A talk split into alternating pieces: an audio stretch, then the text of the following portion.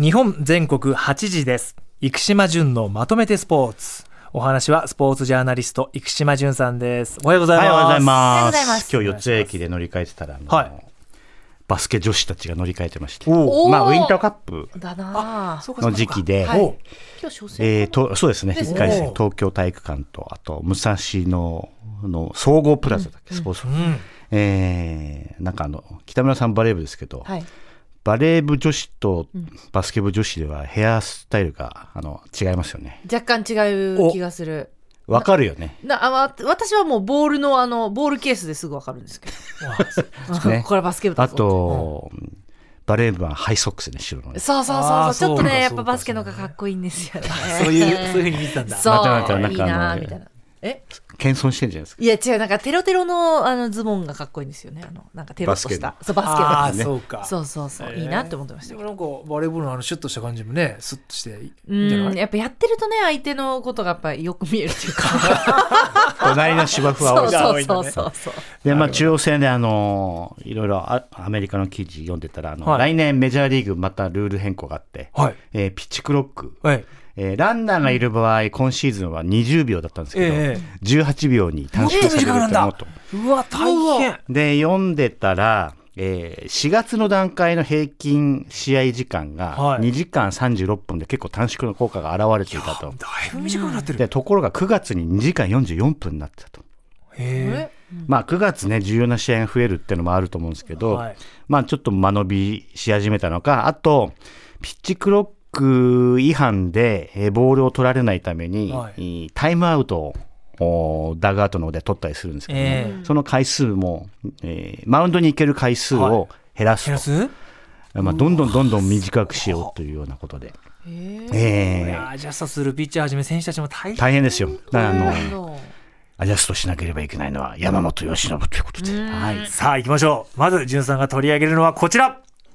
山本由伸投手移籍先はドジャース。ドジャースまた来た、ねえ。やっぱりクリスマス前でしたね。でしたね。確かにそうだ。あはい。のお休みに入る前。ええ。そうかそうか。で、12年はびっくり契約ですね。長い。で、今まで、えーピッチャーで最長は記憶にある限り、ヤンキースのゲリット・コールで、はい。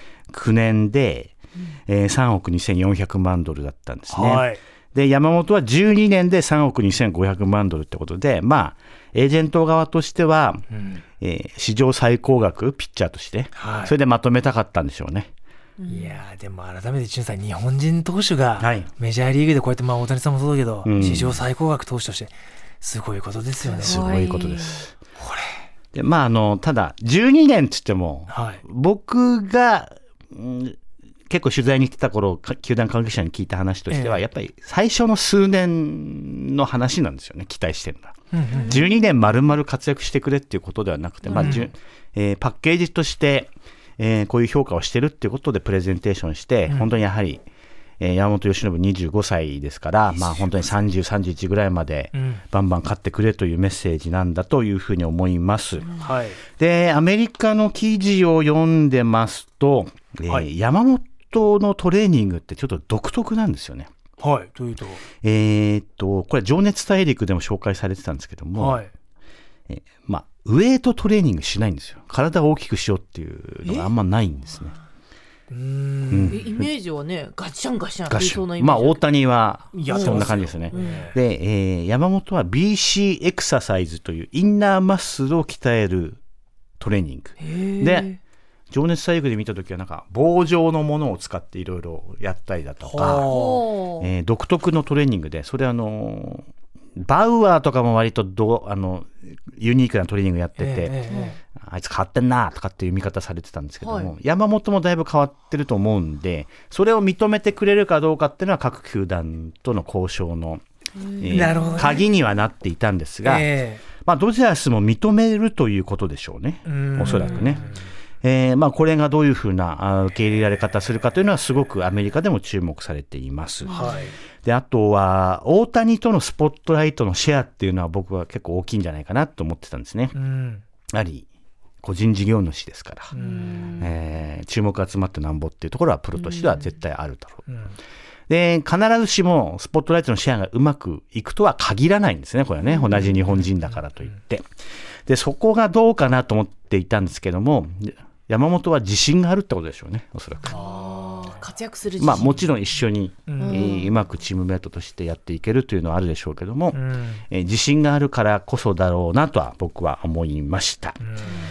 えーでもあの今回ポスティングによる移籍ですので、えーオリックスに、まあ、損失補填みたいな意味で、えー譲渡金が71億円。入りますオリックス。なな71億円？なチームに入るのよ。来ましたね、あの71億円。反応がなお金。71億円？何でもできるじゃん。ちょっと実生活置き換えた。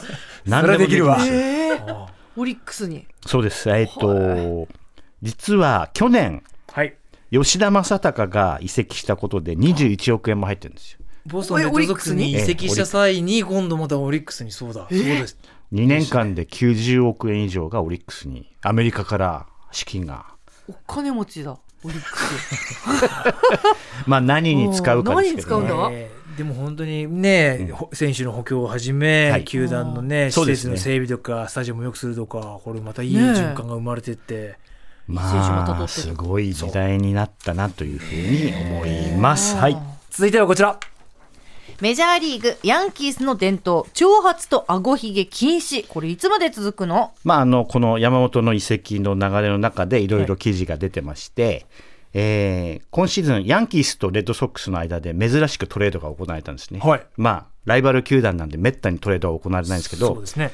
えーレッドソックスってなんか最近伝統的に顎ひげ生やしてる選手が多くて、バルディーゴって選手がヤンキースに来て、えひげを剃ったっていうのは、それがまあニュースになったりするんですよ。えはい、昔ちょっと前ですと、デーモンってジョニー・ね、デーモン。デーモンがやっぱりレッドソックスからヤンキースに来た時に、うん。ものすごいひげが綺麗にそうそうそうつるんとなそって、う。みんなおーってね。で、これは1973年に、ジョージ・スタインブレナーっていう、まあ、有名なオーナーが、もうちょっと髪切れあ顎ひげもそれあの、鼻ひげはいいんだけど、はい。え？そこはいいんですか？そこはいいんだけど、顎ひげがダメっていうのを1973年に出してから、ずっとそれが、オーナーは、えー2010年に亡くなっても、今もルールとしえてえ生きてると。あそうなんだ鼻の下 OK なんだ。鼻の下は OK なんですよ。顎ひげがダメなんですよ。ビアードがダメなんですねな。るほど。で、えーニューヨーク・タイムズ読んでたら、このルールがあるおかげで、ヤンキースに来ない選手がいるよという話なんですよ。あまあうん。超まあ、髪ヘアスタイルだとか、は顎ひげは、もう自己表現の一部になってるんで、もう剃るぐらいだったら別にヤンキースじゃなくてもいいかっていう選手が増えてきてる。やっぱり昔はね、ヤンキースだもう行くんだったら、えーその通りにさせていただきますみたいな。あえでもなんかそんな別にねなんかあんまりメリットなさそうな規則っていうか感じしますけど。おーやはりまあ結局そういうふうに思う人が増えてきてるってことですよね。確かにでもドジャースとか今もうすっごい髪の毛わさわさしてマウンド上でひげもねこんなサンタクロースみたいな感じで投げてますから。いっぱいそういう選手いっぱいいる、でやっぱり今表現の時代個々の時代っていうのはすごくアメリカではスポーツ名読んでても思うので、えまあ、このルールをがいつ解禁になるかというのがちょっとニューヨークの方ではすごく注目されてますけど、まあその中で面白かったのはもうウォール街のオフィスでも、うん。もう顎ひげとか長髪も OK になってやっぱりそんもうそんな感じでした？藤本さん。ああでも確かにそ、なんでしょうね。やっぱりこうビシッとここに行くと、あうん。全然違うっていう空間って、うん。そんなにない気がするもはや。まあ、服装とかももうね自由スーツってね感じなくなってるし。はい。まあ、そういう流れもあるんでしょうねオフィスに。あなかなかあの面白い記事で、えーまあ、向こう数年、ちょっとヤンキースのこの規則がどうなるかっていうのは見ていきたいなと思います。はい。続いてはこちら。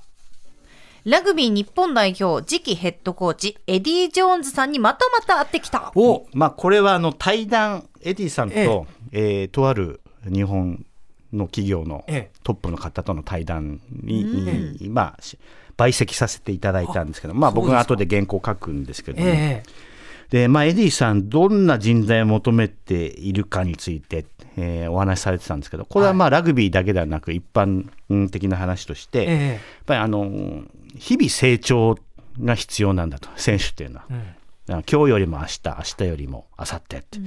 まあ、これはあのどなたにでも当てはまると思うんですけどもね。で、個人の能力を伸ばしながら、他のメンバーにポジティブな影響を与える人材が大事なんだと、チーム作りにおいて。は。あ、なるほどなっていう。うん。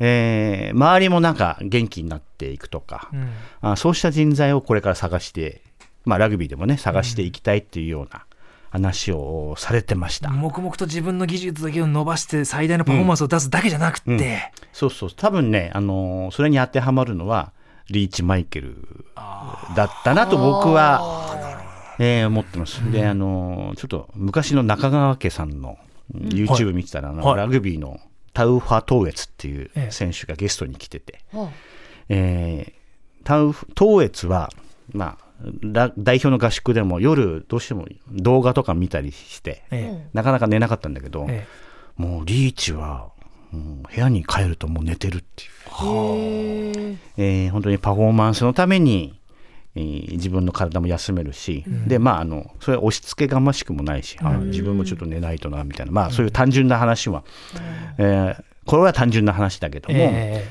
うんやっぱりあのいろいろ周りにいい影響を与える2024年にしていきたいですね我々、えいやいや本当そうだな。本当に。本当そう。確かに、ね難しいかもしれないけど。そう。というようなことはすごく感じた対談なのでまたあー文字になった時ははい。ご案内したいと思います、楽しみにしています。日本全国8時です。生島淳のまとめてスポーツでした。淳さんありがとうござありいましがとうございましたた。まとめて土曜日